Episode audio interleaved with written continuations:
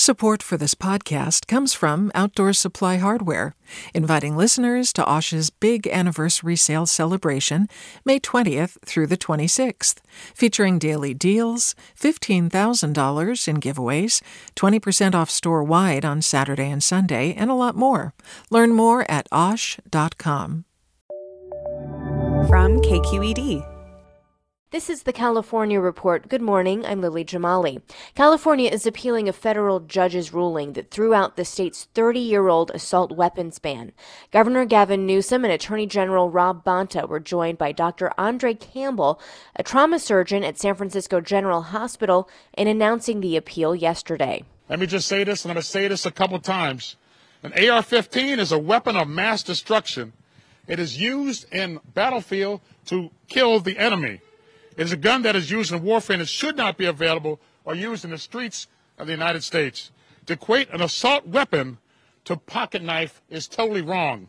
That was a reference to the judge's wording in the decision last Friday when he declared that the law violates the Second Amendment. The state is also asking a federal court to extend a stay on the ruling while it goes through the appeals process.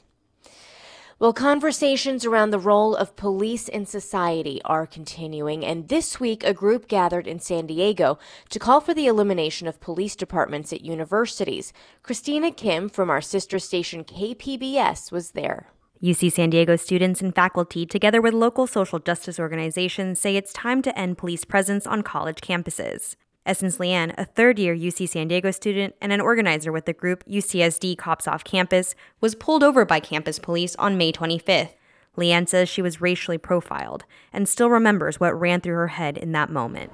I had an interpersonal dialogue with myself. Don't die, Essence. It, it was really that simple, and that's what you have to. You have to police yourself. In an emailed statement, a UC San Diego spokesperson said the UC system has been working with stakeholders, including students, to create the presidential campus safety plan, which will, quote, transform UC's culture, policies, and practices to achieve a vision of safety in which all members of the community feel further welcomed, respected, and protected. The current UC San Diego Police Department budget is $13.9 million. Students and faculty working to get police off campus say campus safety can still be achieved if the department is eliminated and those funds are redistributed. For the California Report, I'm Christina Kim in San Diego. The union representing teachers in the LA Unified School District has reached a tentative deal for a return to traditional in person instruction this fall. The proposed deal between United Teachers Los Angeles and the district calls for continued COVID 19 testing at least every two weeks. Students and teachers would also be required to wear masks regardless of whether they're vaccinated. There would be some exceptions for students with disabilities. The deal must be voted on by the union's full membership and the LA Unified Board of Education.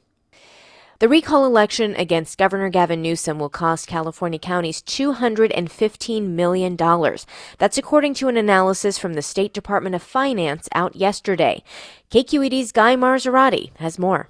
A recall election will require counties to spend millions sending every voter a ballot and setting up in person voting. The Democratic leaders of the state Senate and Assembly say they'll cover those costs in the upcoming state budget. And with a price tag in hand, the legislature won't need the 30 days that state law gives them to study the cost of the election. That could result in a recall vote later this summer rather than in the fall as previously expected. For the California Report, I'm Guy Marzorati. A former Orange County police chief is among the handful of Californians who have been indicted for their roles in the January 6th insurrection at the Capitol building in Washington. The grand jury indictment for Alan Hostetter, former chief of the La Habra Police Department, was unveiled yesterday. It alleges that he and five other Californians conspired on social media prior to the insurrection and also breached off limit areas of the Capitol. Hostetter's attorney denies those charges.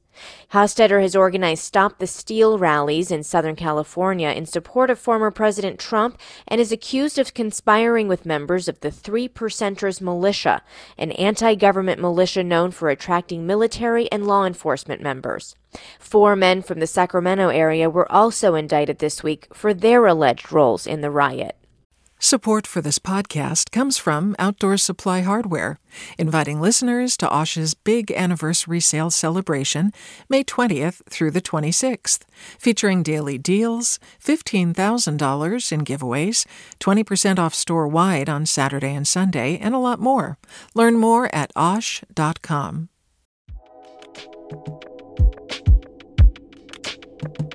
Did you ever wonder what it's like to live alone? Hidden in the woods, not speaking to a single soul for 30 years.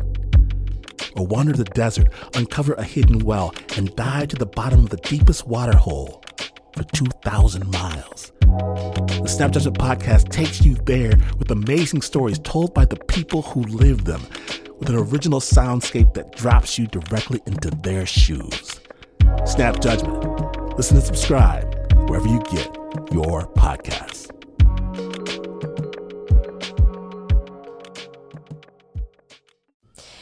Three immigrant families in the Bay Area are suing the federal government after border officials forcibly separated them in 2018.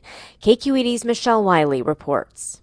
According to the lawsuit, these Central American families were seeking asylum at the U.S. Mexico border when the children were taken from their parents as part of the Trump administration's zero tolerance policy.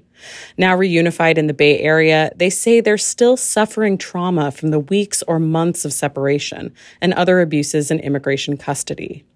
Bree Bernwanger is the senior immigration attorney with the Lawyers Committee for Civil Rights of the San Francisco Bay Area. It's not only to make sure that families aren't separated, but also to make sure that we have an immigration system that doesn't hurt people. She says the lawsuit seeks punitive damages to hold federal officials accountable and ensure this never happens again. For the California Report, I'm Michelle Wiley. California has over a billion dollars in aid to give out to struggling renters and landlords. But so far, a little less than 3% of that money has actually gone out. And far fewer people have applied to the state program than expected. As KQED's Erin Baldassari explains, the state has made some changes to get more money out more quickly. Jackie Lowry lives with her extended family in Antioch. Her husband, son, and daughter in law all lost their jobs on the same day last March, right after the pandemic hit. Now they owe about $11,000 in unpaid rent. Just, it's just really scary uh, right now. Lowry's family filed for rent relief as soon as they could. We have heard absolutely nothing back yet. Nothing back, and that was in March. Officials at the Housing and Community Development Department say just over 4,000 people have received assistance out of around 190,000 who've applied. Jessica Hayes with the department says the state has moved slowly to make sure no one got paid twice and to serve the people with the lowest incomes first. We've been able to increase the number of households that we're processing through the application each week, and we expect that to continue as we continue to ramp up and add more staff. But Hayes also said the state has only received applications for about $543 million in rent relief. That's about a third of the money that's currently available. Um, the more applications we can get in, the more folks we can assist. Applicants have had a hard time slogging through a clunky and complicated process. That process will now be streamlined and require fewer documents. The application is also now available in six languages. Advocates are pushing the legislature to extend the state's eviction moratorium beyond June 30th so more people can get aid. For the California Report, I'm Erin Baldassari. Well, on Tuesday, California reopens for business as usual, and part of that is ditching the state's mask mandate. The state will align the CDC's most recent mask guidelines, which mean fully vaxxed folks can remove masks pretty much everywhere, with some exceptions. But not everyone might be rushing to scrap theirs. Here to tell us more is Carly Severn. She is KQED's senior engagement editor.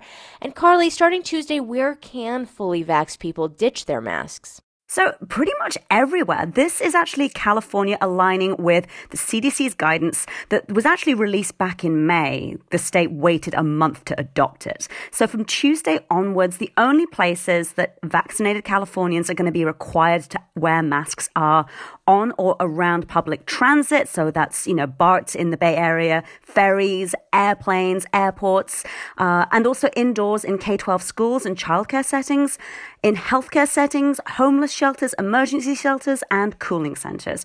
There's also quite a few rules being worked out about workplaces, which might well require employees to still mask up. And of course, some businesses like stores can keep mask rules for customers. Everywhere else, if you're vaccinated, you don't need a mask. Wow, it's really just wild to even imagine that. So, everyone who is vaccinated will be rushing to ditch their masks on Tuesday, am I right? Well, mm, not necessarily. The state adopted the previous CDC guidance on people not needing masks outside in most situations, regardless of their vaccination status. But in many places around the state, you still see many folks wearing masks on the street, right?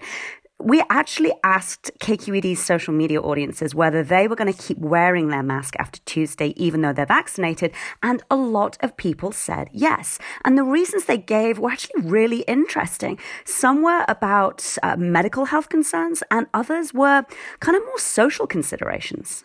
Yeah, I will say that now that people are traveling more, uh, we have had family come in from other parts of the country, and they're really surprised at how many people are still wearing masks here in the Bay Area. What were some of the medical concerns that went into some of this decision making?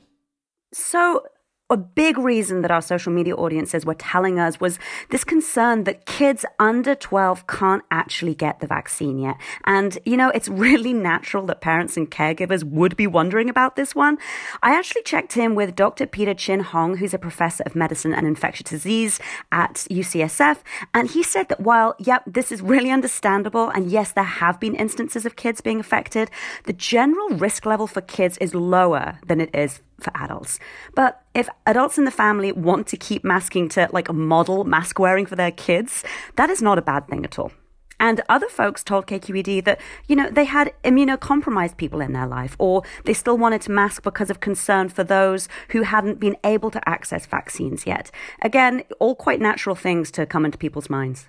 Absolutely. I'm, I'm so glad you took the time to reach out to our audience to get some of this really incredible and insightful feedback. Carly Severn, Senior Engagement Editor at KQED, thank you. Thank you, Lily. And now to a preview of our sister show, the California Report magazine. The state is still reeling from the tragic mass shooting in San Jose, one of the worst in California's history. Every time there's a tragedy like this, it sparks painful conversations and renewed calls for gun control to stop mass shootings. But for some people, other events over the past year have cast guns in a new light as a necessary form of protection. It got bad during COVID. People messing with my car and telling me to go back where I came from in front of my kid and raising their voices and saying people like you shouldn't be in public. And then you start seeing the elders being targeted. Before the pandemic, Sam Tayeg wasn't drawn to guns. I just had a very different perspective of firearms. It wasn't so politicized in the Philippines, I guess. You grow up seeing guards with arms, and your uncles have firearms and all that stuff. Very different. And I just never really got into it because it seemed intimidating. But when anti Asian rhetoric turned into anti Asian violence during the pandemic, I finally decided, you know, it's time to just bite the bullet. to hear more about Sam and other Asian American women in California who've developed a new sense of urgency about self defense, tune into this week's California Report magazine. And that is the California Report for this Friday, June 11th. We're a production of KQED Public Radio. Our engineers are Katie McMurran and Danny Bringer, with assistance from Seal Muller. Our producers are Mary Franklin Harvin and Keith Mizuguchi. Our senior editor is Angela Corral. Our director of news is Vinnee Tong. Our executive editor is Ethan Toven Lindsey, and our chief content officer is Holly Kernan. I'm Lily Jamali. Thank you for listening and have a great weekend. Support for the California Report comes from Hint, fruit infused water in over 25 flavors like watermelon, pineapple, and blackberry. No sweeteners, no calories, in stores or delivered from drinkhint.com. Stanford Medicine, protecting your health and providing dependable care with safe in-person appointments and video visits. StanfordHealthcare.org/slash adapting care and Eric and Wendy Schmidt through the Schmidt Family Foundation, working together to create a just world where all people have access to renewable energy, clean air and water, and healthy food. On the web at theschmidt.org. Did you ever wonder what it's like to live alone, hidden in the woods, not speaking to a single soul for 30 years? Or wander the desert, uncover a hidden well, and dive to the bottom of the deepest water hole for 2,000 miles? The Snap Judgment podcast takes you there with amazing stories told by the people who live them, with an original soundscape that drops you directly into their shoes. Snap Judgment. Listen and subscribe wherever you get your podcasts. Do you love learning about the San Francisco Bay Area? Its history, its people, its unique blend of cultures? Then you should check out the Bay Curious book. I'm Katrina Schwartz, editor and producer on the Bay Curious podcast, and I'm here to let you know that for the month of May, we've worked out a sweet deal for KQED podcast listeners. Right now, you can get the Bay Curious ebook for $1.99. That's right, $1.99. Just search for Bay Curious wherever you get your ebooks or find a link in our show notes. This offer does expire at the end of the month, though, so you'll want to act on it fast. Happy reading!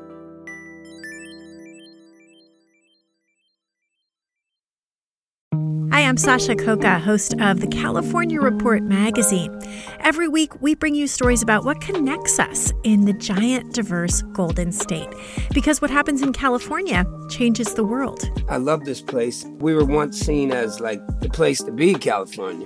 The land of milk and honey. That's where you go to Sunshine State, but we just have challenges right now. KQED's California Report magazine. New episodes drop every Friday, wherever you get your podcasts.